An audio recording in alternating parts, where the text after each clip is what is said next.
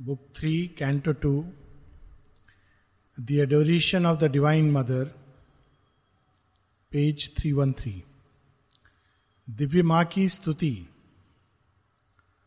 और जैसा कि हम लोग पढ़ रहे हैं ये बहुत ही अद्भुत कैंटो है। माँ के दर्शन माँ के स्पर्श का प्रभाव अशुपति अपने अनुभव के द्वारा हम लोगों को बता रहे हैं। और हम लोग यहाँ पर रुके थे। The mother of all godheads and all strength who mediatrix binds earth to the supreme enigma ceased that rules our nature's night हम लोग अंधकार में जीते हैं और ये प्रश्न उठता है कि अंधकार क्यों है? मृत्यु क्यों है? दुख क्यों है? अज्ञान क्यों है? ये एक अनिग्मा है प्रश्न चिन्ह है। इसको बहुत तरह से लोगों ने समझाने की चेष्टा की है। जैसे लोग कहते हैं कि यदि अंधकार नहीं होता तो हम प्रकाश को वैल्यू नहीं करते। लेकिन नेचुरली ये बहुत आधे अधूरे और अपूर्ण एक्सप्लेनेशन है, क्योंकि वास्तव में कोई भी दिव्य, कोई भी दिव्यता अंधकार की रचना इसलिए नहीं करेगी कि हम लोग प्रकाश को वैल्यू करें, या दुख इसलिए नहीं देगी ताकि हम उसको, उसकी ओर मुड़कर उसका वो प्रणाम करें। इसके पीछे एक और रहस्य है, इसीलिए इसको एनिग्मा। सच्चिदानंद के अंदर से बिल्कुल उसका विपरीत, ऐसा जगत क्यों है? तो यहाँ अशुपति केवल इतना संकेत दे रहे हैं कि माँ के दर्शन मात्र से एनिग्मा सीज्ड समाप्त हो गया। वो बता नहीं रहे कि समाप्त होकर क्या आया, उसकी जगह क्या देखा उन्होंने। लेकिन समाप्त हो गया। उसी उसी अनुभव को आगे बढ़ाते हैं।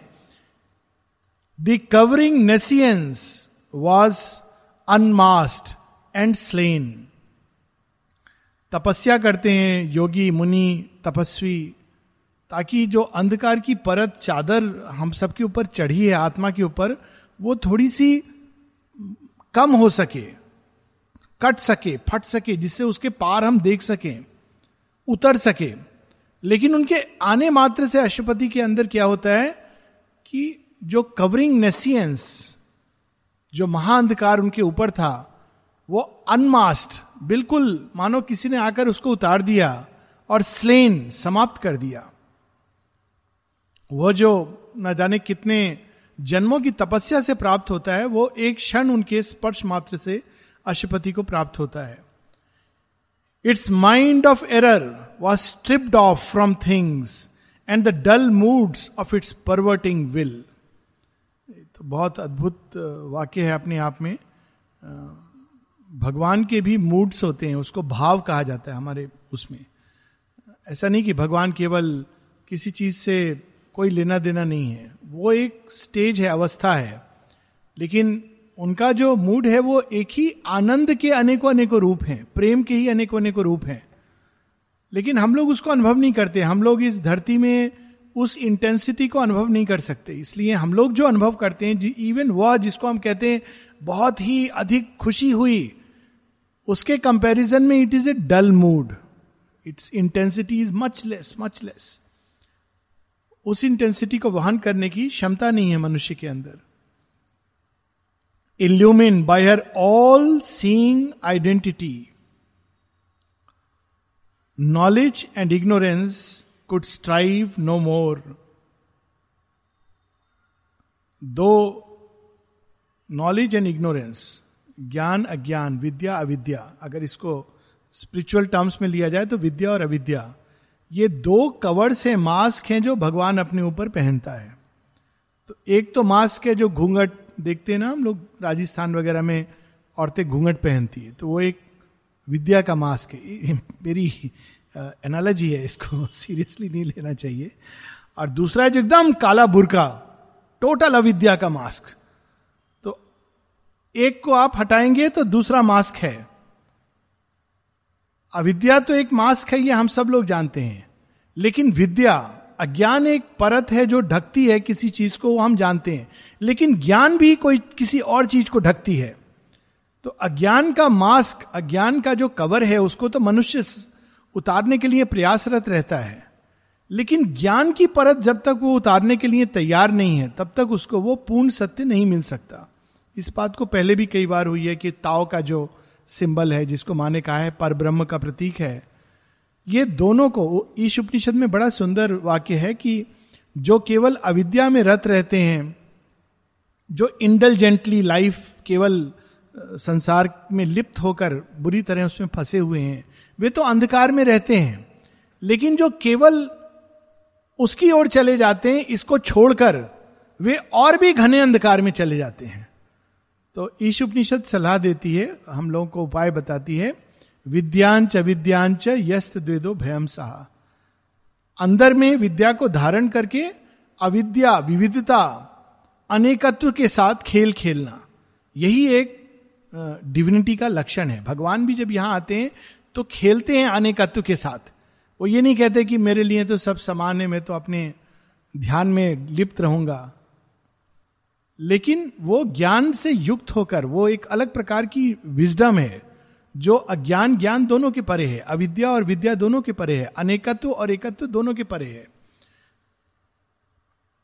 इसी भाव को आगे no longer could the titan opposites antagonist poles of the world artifice impose the illusion of their twofold screen throwing their figures between us and her.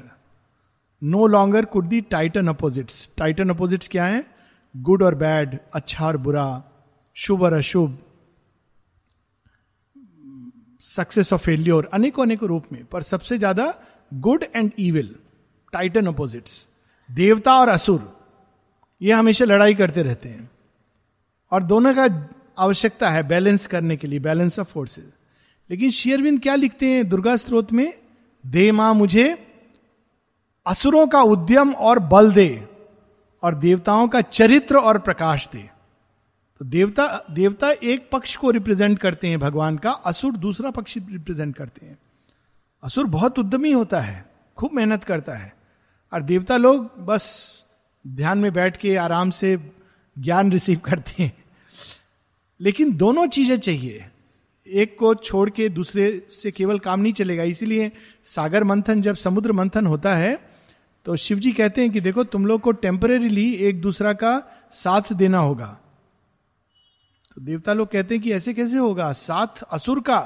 बोलते हैं हाँ अमृत चाहिए तो साथ देना होगा। यह हमारे अपने जीवन की कहानी है। जब दोनों साथ में मिलकर चेतना को मथते हैं, तब अंदर से अमृत निकलता है। ऑफकोर्स पहले विष निकलेगा, फिर अमृत निकलेगा। तो यहाँ पर उसका भाव है no longer could the titan opposites इसको माँ ने बहुत विस्तार से एजेंडा में बताया है और कलेक्टेड वर्क्स वॉल्यूम इलेवन में भी है। माँ कहती हैं कि बहुत सारी चीज़ें जिनको हम ऑपोजिट देखते हैं, जैसे एकत्व और अनेकत्व separativeness and unity good and evil ये सब उनके अंदर एक हो जाते हैं। फिर माँ ने देखा कि मैंने इतना बड़ा सत्य बोल दिया है डिसाइपल उसका गलत अर्थ निकालेगा। वो कहेगा अच्छा तब तो मैं अच्छा भी करूँगा, बुरा भी करूँगा बिना चिंता के। तो माँ फिर बाद में समझाती हैं। कहती है, मेरा, वो फुट नोट में है। माँ कहती, मेरा अर्थ ये है कि उसमें जाकर गुड और ईविल दोनों अपना रूप बदल देते हैं। गुड भी अपना रूप बदल देता है और ईविल भी अपना रूप बदल देता है। और इसको हम लोग ऐसे समझे कि एक जीवन में ए, एक चीज़ को ले ले विरोधात्मक। लव एंड हेट अपोजिट माने गए हैं। लेकिन ह्यूमन लव और ह्यूमन हेट दोनों मूल में लव ही हैं। प्रेम की अधिकता से निकलते हैं। लेकिन वो अधिकता जब सहन नहीं कर पाती है मानव की सीमित चेतना अहंकार की चेतना तो वही हेट में बदल जाती है। जितना इंटेंसिटी ऑफ़ लव होता है, उतना इंटेंसिटी ऑफ़ हेट आ जाता है। तो उसमें जाकर, उस एक में जाकर, ये जो लव है ह्यूमन लव वो चेंज हो जाता है। एक अलग चीज़ बन जाता है। लव रहता है, लेकिन मानव लव नहीं रहेगा। और हेट जो है, वो एक तीव्र इंटेंसिटी में बदल जाता है। लेकिन उसके अंदर हेट घृणा, प्रतिस्पर्धा, ये भाव समाप्त हो जाता है। So they both are there but they change their their value their quality their vibration और इसको शेरविंद कहते हैं टू फोल्ड स्क्रीन एक स्क्रीन है जो अज्ञान का पर्दा है, जो ईविल का पर्दा है, जिसके कारण हम लोग सत्य नहीं जान पाते, शुभ को नहीं देख पाते, अच्छे को नहीं देख पाते। लेकिन एक दूसरा पर्दा है अच्छाई का पर्दा। और माता जी एक जगह कहती हैं, ये ज़्यादा भयानक पर्दा है। तो फिर डिसाइपल कहता अच्छा ऐसा क्यों? कहती, क्योंकि जो दूसरा पर्दा है, जहाँ बुराई का पर्दा है, कहीं ना कहीं बुरा आदमी जानता है कि मैं बुरा हूँ। उसको आप समझा सकते हो कि देखो, ये बुराई है, इससे बाहर निकलना है। कहता है हाँ मैं जानता हूँ, बुरा मैं कर रहा हूँ, लेकिन मैं इससे बाहर कैसे निकलूं, मुझे रास्ता नहीं मालूम। लेकिन जो अच्छाई में बंधा है, उसको अगर ये कहा भी जाए कि अच्छाई भी एक पर्दा है तो कहेगा, नहीं नहीं नहीं, ये सब बेकार की बात है। अच्छाई ही सब कुछ है। अच्छाई भी क्या? जिसको मैं अच्छाई समझता हूँ। भगवान की दृष्टि में वो एक अलग चीज़ है, सुप्रीम गुड है। लेकिन मनुष्य के अंदर राइटियसनेस शेयरबिंद इसको अपने एफोरिज्म में कहते हैं सेल्फ राइटियसनेस मैं सही हूँ, मैं उचित हूँ, मैं जानता हूँ, जो मैं कर रहा हूँ वही सही है। और मैं ही धर्म कर रहा हूँ, और किसी को नहीं मालूम, ये बड़ा भयानक पर्दा है। तो ये टू फोल्ड स्क्रीन है। दोनों ही भगवान को छिपा लेते हैं। जब हम लोगों को अपने अच्छे होने का अभिमान होता है तो भगवान कहते हैं, ठीक है, कुछ जन्म तुम अच्छे बन के देख लो। ये भी प्रयास कर लो। क्योंकि वो भी एक स्क्रीन है तो कुछ समय बाद वो स्क्रीन भी फटता है, और तब हम लोगों को भगवान की समग्रता, संपूर्णता के दर्शन होते हैं। Throwing their figures between us and her हमारे और उनके बीच में। इसीलिए वो वहाँ पर लिखा हुआ था ना, सुधीर भाई ने प्रेयर्स एंड मेडिटेशन में, और लोग क्वेश्चन आकर के पूछ रहे थे कि वहाँ पर बोर्ड पर लिखा हुआ है नोटिस बोर्ड में डाइनिंग रूम के to be always worried about doing the right thing is as harmful as a bad will तो it is true it is given in in prayers and meditation लेकिन ये बहुत सूक्ष्म और बहुत ही बहुत बड़ा सत्य है। तो always worried about doing the right thing ये माता जी का अपना अनुभव है जो उसमें लिखती हैं। वो क्या करता है, उससे हमारे बीइंग में रेस्टलेसनेस आती है। मैं गलत तो नहीं कर रहा, मैं गलत तो नहीं कर रहा, मैं हमेशा सही करूँ, ये गलत तो नहीं हो रहा, वो गलत तो नहीं हो रहा। तो इस चक्कर में सही करने के विचार से हम हमेशा गलत तो नहीं कर रहे, इस बोध में बंधे रहते हैं और वो बींग के अंदर बहुत छटपटाहट और बहुत एक चेतना को संकीर्ण कर देता है। और उस संकीर्णता के कारण भगवान की उपस्थिति मैनिफेस्ट नहीं कर पाती है। इसलिए माँ कहती है it is as harmful as a bad will क्योंकि हर बार हम सोचते हैं, मैंने गलत कर दिया शायद। गलत तो नहीं हो गया ओ हो गलत हो गया। तो अब बैडविल क्या करती यही बैडविल है।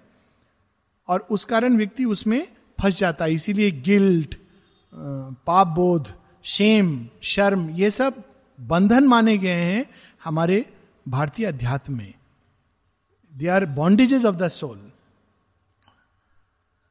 the wisdom was near disguised by its own work of which the dark and universe is the robe वह पूर्ण प्रज्ञा बहुत ही करीब थी। अशुपति उनकी उपस्थिति अनुभव कर रहे हैं अब छिपी हुई किससे थी? अपने ही कर्मों से छिपी हुई थी, अपने ही कार्य से छिपी हुई थी। और उसने अपने मुख पर क्या ओढ़ रखा था? ये ब्रह्मांड को। और इस ब्रह्मांड के जितने भी प्रज्वलित एक से एक सूर्य हैं, वो उसका वर्णन क्या कर रहे हैं? डार्क एंड ड्रोब अंधकार के समान थे। वो अनेकों अनेकों सूर्य जो जल रहे हैं ब्रह्मांड में दिए के रूप में वे भी एक अंधकार थे। बड़ी सुंदर गुरु नानक जी की एक आरती है। उसका कंटेक्स्ट है। कंटेक्स्ट क्या है? कल हम लोग बात कर रहे थे जगन्नाथ मंदिर की। तो गुरु नानक देव को जगन्नाथ मंदिर में एंट्री में रोक दिया गया था। क्यों रोक दिया गया था? क्योंकि उनके साथ में आ, मर्दाना और बंदा ये दो लोग थे तो वो नीच जाति के थे। गुरु नानक देव तो उन्होंने कहा आप जा सकते हो इनके साथ नहीं जा सकते हो। तो उन्होंने कहा कोई बात नहीं मैं भी नहीं जाऊँगा। और जब वो बाहर बैठते हैं तो उनको सारे गगन मंडल में जो सारे तारे और वो देखते हैं चंद्रमा तो उनको अचानक अंदर जो आरती हो रही है वो महाआरती दिखाई देती है। और तब वो लिखते हैं पूरा मैं भूल गया हूँ लेकिन गंगल मंड, गगन मंडल में थाल सजा हुआ है तेरी आरती का। और तेरी आरती हो रही है।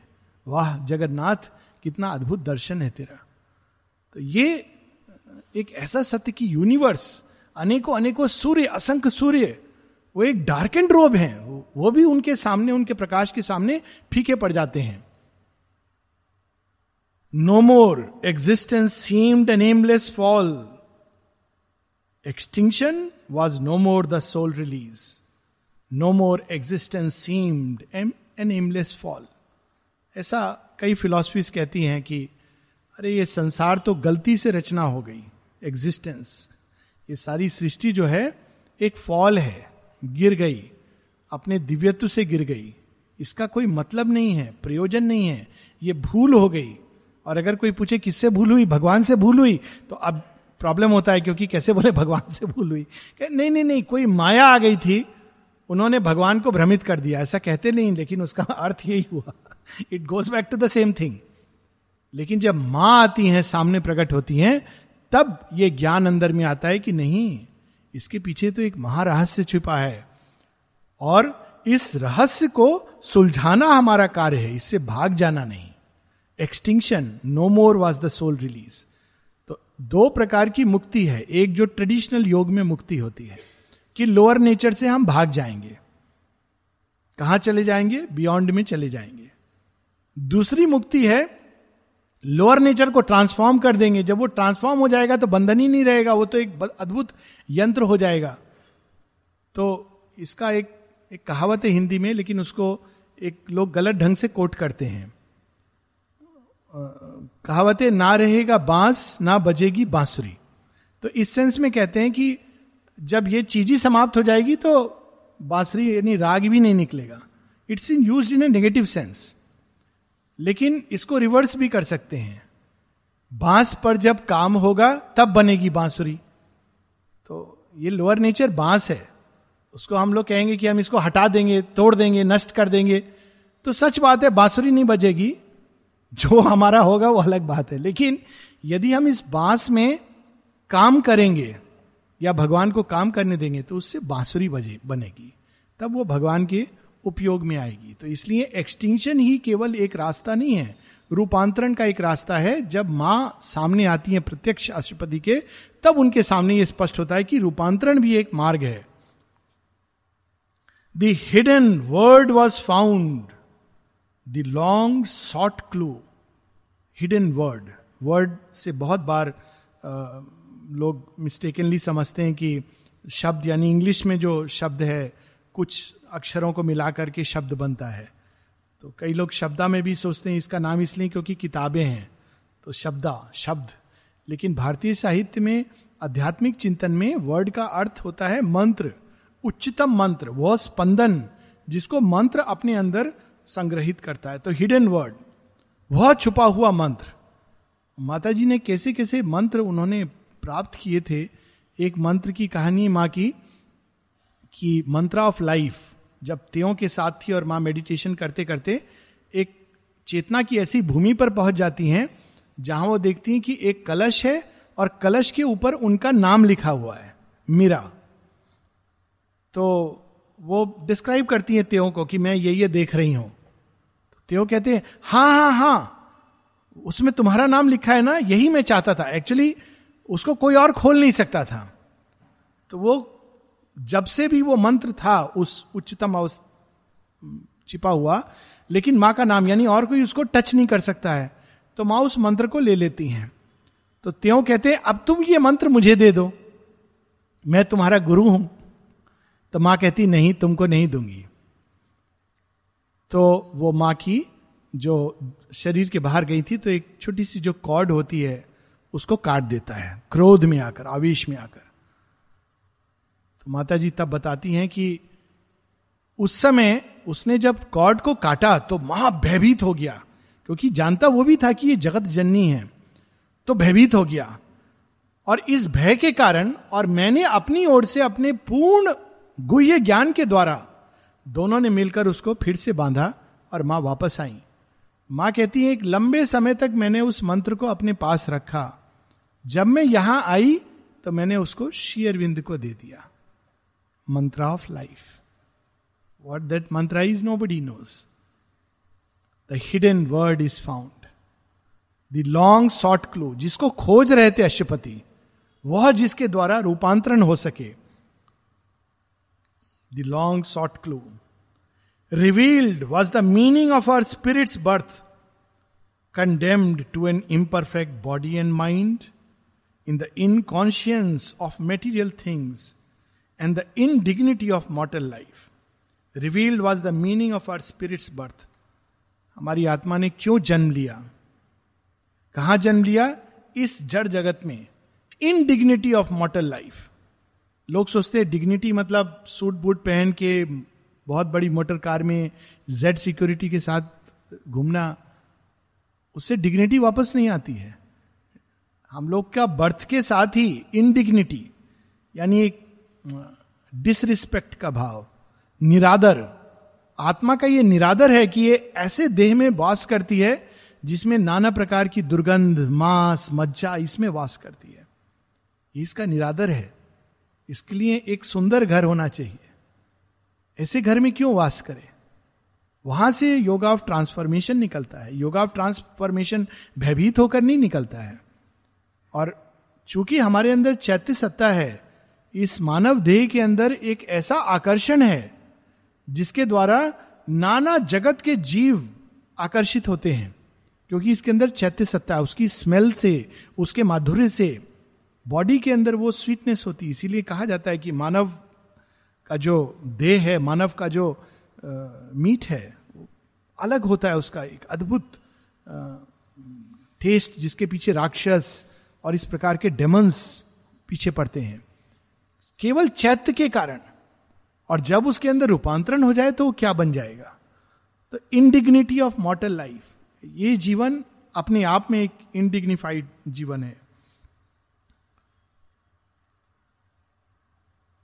A heart was felt in the spaces wide and bare कौन कहता है कि ये ब्रह्मांड ठंडा, सूखा, रूखा या भगवान रूखे, सूखे हैं? उनके पास किसी भावना का स्थान नहीं है। शेयरविंद कह रहे हैं, ए हार्ट वॉज़ फेल्ट. माता जी ने इस एक्सपीरियंस को बड़े सुंदर ढंग से अप्रैल 13 14 नाइट को उनको एक्सपीरियंस हुआ था 1962 में। और माँ उसको कहती योगा ऑफ़ दी वर्ल्ड और वो उस हृदय के साथ आइडेंटिफाइड हो जाती हैं, जिसको प्रेम कहते हैं। सारी सृष्टि एक प्रेम से भरी हुई है। और इसीलिए प्रेम का मार्ग सबसे सरल मार्ग है। इवन इम्परफेक्ट प्रेम क्योंकि उससे हम उसके मूल में चले जा सकते हैं। कोई और रास्ता जब हम ढूंढते हैं तो उसके मूल से नहीं है वो। ज्ञान मूल नहीं है। इसीलिए ज्ञान का भी स्क्रीन होता है। इसका मूल है प्रेम, आनंद और सौंदर्य। ये तीनों एक ही सत्य के तीन द्वार से देखने के माध्यम है। तो जब हम उस रूट से जाते हैं, तब वो सहजता से प्राप्त हो जाता है, क्योंकि वो मूल प्रवृत्ति की ओर शीघ्रता से ले जाता है। किसी भी वस्तु को, अगर हम प्रेम से देखते हैं तो उसके अंदर भगवान को देख लेंगे। माता जी से एक बार किसी ने कहा, आप कहते हो कि सबके साथ प्रेम करना चाहिए, लेकिन लोग बहुत धोखा देते हैं। कहता नहीं है, लेकिन आशय होता है कि आप गलत सलत समझा रहे हो, आपको मालूम नहीं है संसार कैसा है। कहता है वी आर डिसीव्ड धोखा मिलता है। तो हम क्या करें? तो माँ का उत्तर चौंकाने वाला है। माँ ये नहीं कहती हाँ संसार ऐसा ही है। मैं तो कहती थी तुमको। माँ कहती है इट मीन्स दैट पर your love was not deep and true enough इसका अर्थ यह हुआ कि तुम्हारे प्रेम में कमी थी। शायद वो सच्चा नहीं था और उसके अंदर गहराई नहीं थी। अच्छा फिर आगे समझाती हैं। अगर वह सच्चा होता तो वो दूसरे के हृदय को परिवर्तित करता। और अगर परिवर्तित नहीं कर पाया मतलब उसमें कमी थी। दूसरे में कमी नहीं। ये नहीं कि वो डिसीव कर रहा है। क्या अद्भुत चीज़ है। तो यहाँ पर heart was felt in the spaces wide and bare माँ इसी तरह तो सबको अपने में स्वीकार कर लेती थी। और जिसको एक बार स्वीकार किया, उसको कभी छोड़ा नहीं। A burning love from white spiritual found एक दहकता हुआ प्रेम, दधकता हुआ प्रेम। वाइट श्वेत, शुभ्र। आध्यात्मिक स्रोत से अनुभव करते हैं, अशुपति उनसे जब साक्षात्कार होता है।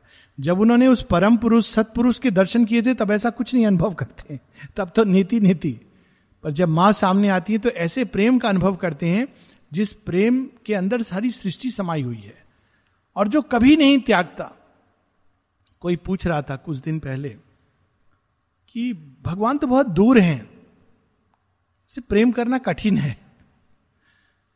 तो जो स्पष्ट नेचुरल आंसर आया कि वास्तव में वो दूर भी नहीं है, पास भी नहीं है, पास से भी अधिक पास।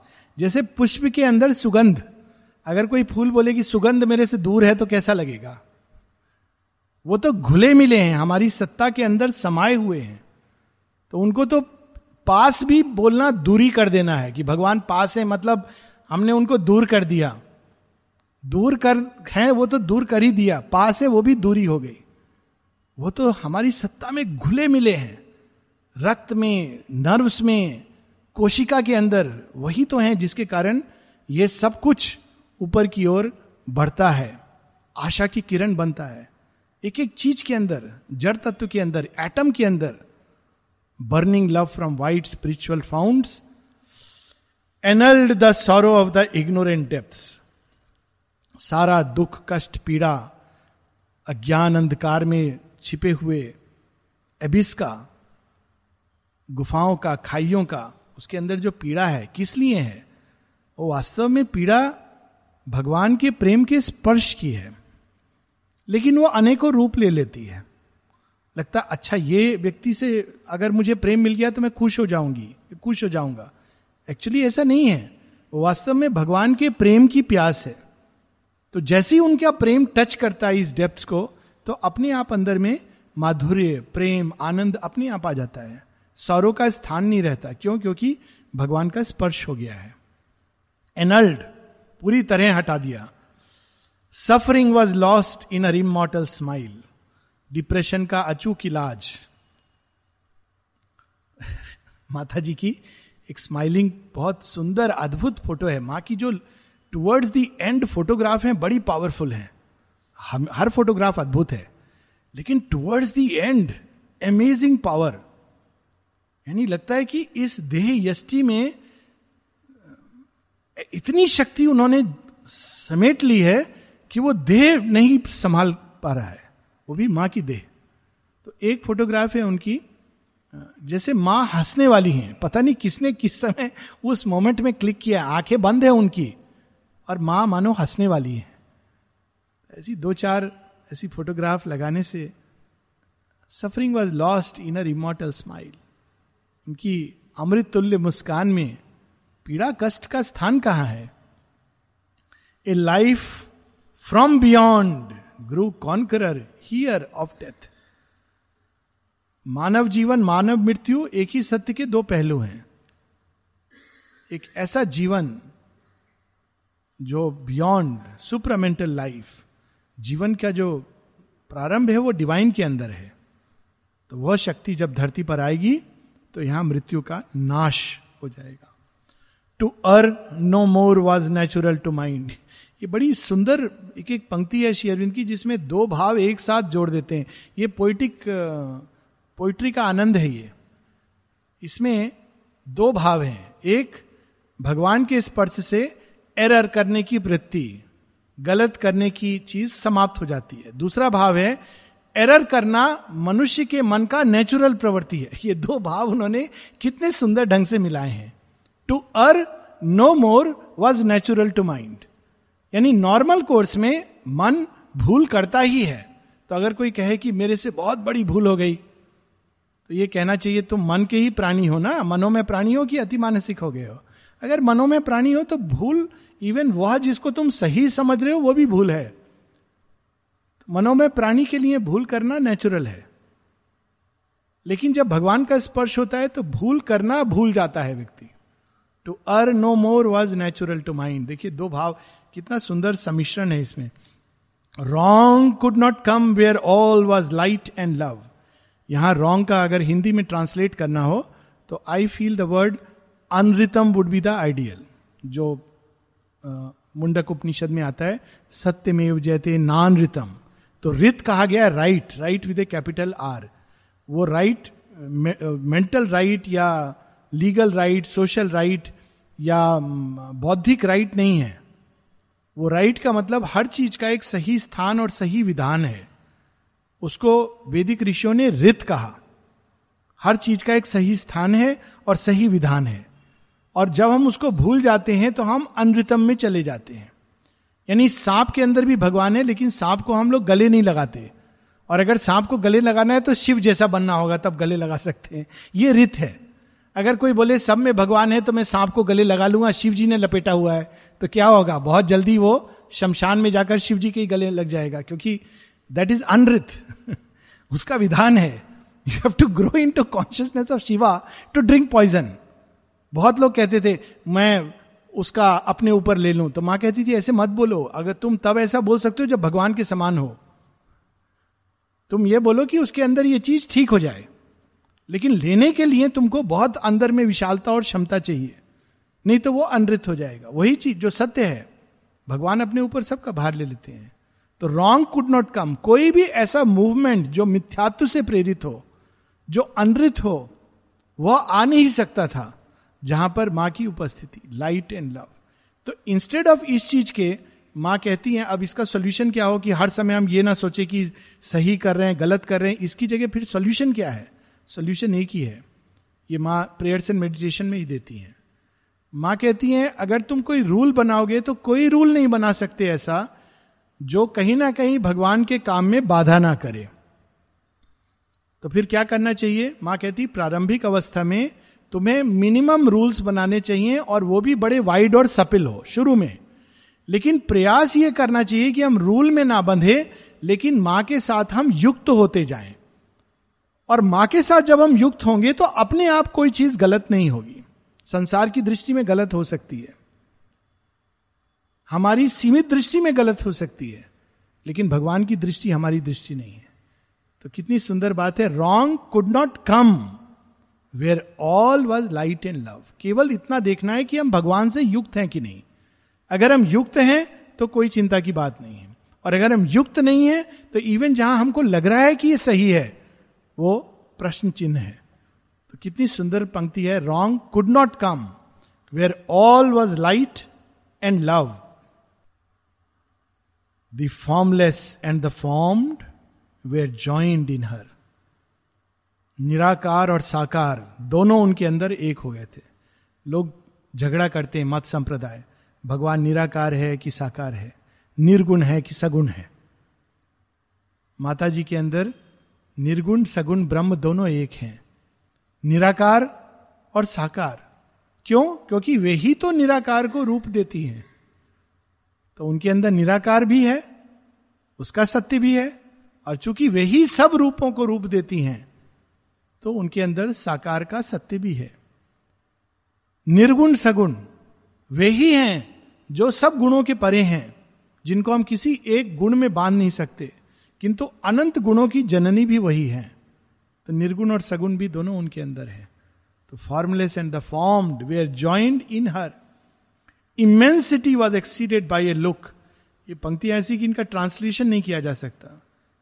A face revealed the crowded infinite देखिए, इसको अगर लिटरली अगर समझा जाए immensity was exceeded by look दृष्टि की एक सीमा होती है। मनुष्य एक सीमा में देखता है, घुमा फिरा के भी देख सकते हैं। उल्लू 360 डिग्री घूम जाता है। लेकिन एक जब पीछे देख रहा है तो सामने नहीं देख सकता। इत्यादि। तो दृष्टि की सीमा होती है। लेकिन भगवान की दृष्टि कैसी है? माँ एक जगह कहती you know I have eyes everywhere Champak Lal ji पीछे कुछ कर रहे थे तो माता जी ने कमेंट किया चंपक लाल तो चंपक लाल जी कहते, mother how did you know माँ कहती है, मेरे पीछे भी मेरी आँखें हैं। तो शेयरविंद से किसी ने पूछा, क्या ये सच है? लोग कहते हैं कि या माँ ने कहा है, या लोग कहते हैं आई एम फॉरगेटिंग प्रश्न ये था कि माँ की आँखें सब जगह हैं। माँ कहती है हाँ उनके शरीर के रोम रोम में आँखें हैं। तो उन्होंने तो केवल पीछे नहीं है। हर जगह आँख है। खुजली हो रही है और माँ कहती, आह, मेरा बच्चा एक ऐसा कर्म कर रहा है जो उसको नहीं करना चाहिए। माँ के हाथ में आँख है। हाथ में खुजली हो रही है। माँ कह रही, मेरा बच्चा एक कुकर्म कर रहा है। How does she know how does she see कौन कहा किस समय? जब उनके शरीर में एक जगह कोई पीड़ा होती है, आह पेरिस के अंदर ऐसा कुछ हो रहा है, बमबारी हो रही है। एक एक रोम रोम में उनकी आँख। ये माँ तो इससे बहुत ऊपर है, परंतु इसीलिए इंद्र को एक जगह कहा गया सहस्राक्ष, हज़ार आँखों वाला। लेकिन माँ सर्वत्र so immensity was exceeded by look उनकी एक दृष्टि असीम को भी पार कर जाती थी। असीम भी उसके सामने सीमित हो जाता था। और मुखमंडल ऐसा, मानो अनंत ने सब कुछ उस एक मुखमंडल में समेट दिया हो। अनेकों अनेकों भाव एक साथ। नृत्य में एक बहुत इंपॉर्टेंट चीज़ होता है, मुद्रा, भाव। मुद्रा तो फिर भी लोग कर लेते हैं। भाव बड़ा कठिन होता है मुद्रा के साथ। बहुत लोग हैं जो बिल्कुल परफेक्ट डांस करते हैं, लेकिन चेहरे पर प्लास्टिक तो डांस तो होता नहीं है because mudra is the soul of dance otherwise it is just technique मुद्रा के लिए बहुत परफेक्शन चाहिए। कुछ लोग केवल एक स्माइलिंग फेस रख लेते हैं। ये भाव है। अब ऐसे कितने भाव हैं जो मुद्रा द्वारा और भाव द्वारा एक नर्तक या नर्तकी प्रकट करने की चेष्टा करते करुणा का भाव, वीरता का भाव, दस भाव तो हम लोग मनुष्य के लेवल पर जानते हैं। लेकिन भगवान के अंदर अनंत गुण, अनंत भाव, वे सब उनके एक ही मुखमंडल में क्राउडेड क्या अद्भुत है दर्शन। Incarnating in expressively in her limbs the boundless joy the blind world forces seek her body of beauty mooned the seas of bliss incarnating inexpressibly in her limb अंग अंग में उनके ऐसा असीम आनंद फूट रहा था, भरा हुआ था कि वह आनंद जिसको अंधकार में, संसार में सभी लोग खोजते हैं। ये भाव शेरविंद ने आहना में भी, उनकी जो लॉन्ग पोयम है, उसमें ये भाव है। सब खोज रहे हैं उस आनंद को। उनके अंग अंग में, इसीलिए भगवान का स्पर्श, भगवान की उपस्थिति आनंदित करती है। इसलिए जब भी कोई पूछे, कैसे हो? तो अगर आपको बोलना है आई एम फाइन तो साथ में ऐड कर दीजिए बाय द मदर्स ग्रेस ये आनंद माँ के का गिफ्ट होता है। It's a gift of grace ये आता नहीं बिना उनके स्पर्श के। क्योंकि उनके अंदर वो सारा आनंद समाया हुआ है। और देखिए, लाइन कितनी सुंदर है। Her body the boundless joy अंधकार से अंधकार में भी जो पड़ा है वो सीमित सुख नहीं खोज रहा, असीम सुख खोज रहा है। जब सीमित सुख मिल जाएगा तो कहेगा, और और शिव जी की स्टोरी है ना कि शिव जी एक साधक साधक नहीं, गरीब आदमी प्रार्थना कर रहा था शिव जी का बहुत गरीब अवस्था में, और शिव जी अपना ट्रांस में है, माता पार्वती तो माँ है। आप जाइए, देखिए, कब से आपका प्रार्थना कर रहा है, एक गरीब व्यक्ति आपको जरा भी गरीब लोग पर दिया नहीं है। शिव जी कहते, नहीं, मुझे सब पर दिया है। गरीब अमीर सब मेरे अपने हैं। तुम चिंता मत करो। नहीं नहीं, आप जाइए। शिव जी जाते हैं, देखते हैं, समझ जाते हैं कि विपन्नता है इसलिए उसको मन में एक पीड़ा है। तो जिसको जो चाहिए वो दे देते हैं। तो कहते हैं शिव जी उंगली दिखाते हैं और उसका जो खटिया है वो सोने का हो जाता है। शिव जी कहते हैं, संतुष्ट? महाराज पास पास देखिए, एक घड़ा भी रखा है, ये भी रखा है। अच्छा ठीक है, घड़ा भी सोने का हो जाता है। फिर कहते हैं, अब मैं जाऊँ? कुटिया में सोने के अच्छा नहीं लग रहा है कुछ। अच्छा ठीक है, ले, तेरी कुटिया भी सोने की बना देता हूँ। अब मैं जाऊँ, अब उसके लालच से उसकी लार टपक रही है। तो कहते एक, बस एक अंतिम चीज़ मैं मांग रहा हूँ आपसे। क्या? वो अंगली देते जाइए, वो जो आप जहाँ दिखाते हैं। सोने का हो जाता है। ये उंगली छोड़ दीजिए। मूर्ख था। कहता आप मुझे अपना लीजिए। क्योंकि जिसके अंगली के दिखाने मात्र से सब सोने का हो रहा है, हम अगर उसके हो जाएँ तो किसी चीज़ की कभी कमी हो ही नहीं सकती है। ना अंदर कमी का भाव होगा, ना बाहर विपन्नता होगी। क्योंकि राजराजेश्वरी की संतान भला माँ कैसे रखेंगी विपन्नता की अवस्था में? तो इवन जो ब्लाइंड वर्ल्ड फोर्सेस हैं, वो संतुष्ट नहीं होती हैं। क्यों? वास्तव में उन्हीं को ढूंढ रही हैं। बाउंडलेस जॉय को। इसीलिए सुख की सीमा आती है ताकि हम और बड़े सुख को पाए। और अंत में ये लाइन जहाँ हम रुकेंगे, her body of beauty mooned the seas of bliss देखिए, एक शेयरविंद यूज़ कर सकते वर्ड हर ब्यूटीफुल बॉडी उसमें ब्यूटीफुल क्या होता है? एडजेक्टिव होता। Her beautiful body moon the seas of bliss. लेकिन कह रहे her body of beauty. Beauty तत्व है, पदार्थ है, जिससे उनकी देह की रचना हुई है। उनका देह सुंदर है, ऐसा नहीं। सौंदर्य से उनकी देह की रचना हुई। अब सौंदर्य तो हम लोग सोचते हैं, कोई अलग से डालने वाली चीज़ है। जो परम सौंदर्य का तत्व है, पदार्थ है, उससे उनकी देह की रचना हुई थी। हर बॉडी ऑफ़ ब्यूटी और उसके अंदर क्या भरा हुआ था? आनंद आनंद आनंद। तो हम लोग रुकेंगे यहाँ। Next week we will have तो we will finish adoration of the divine mother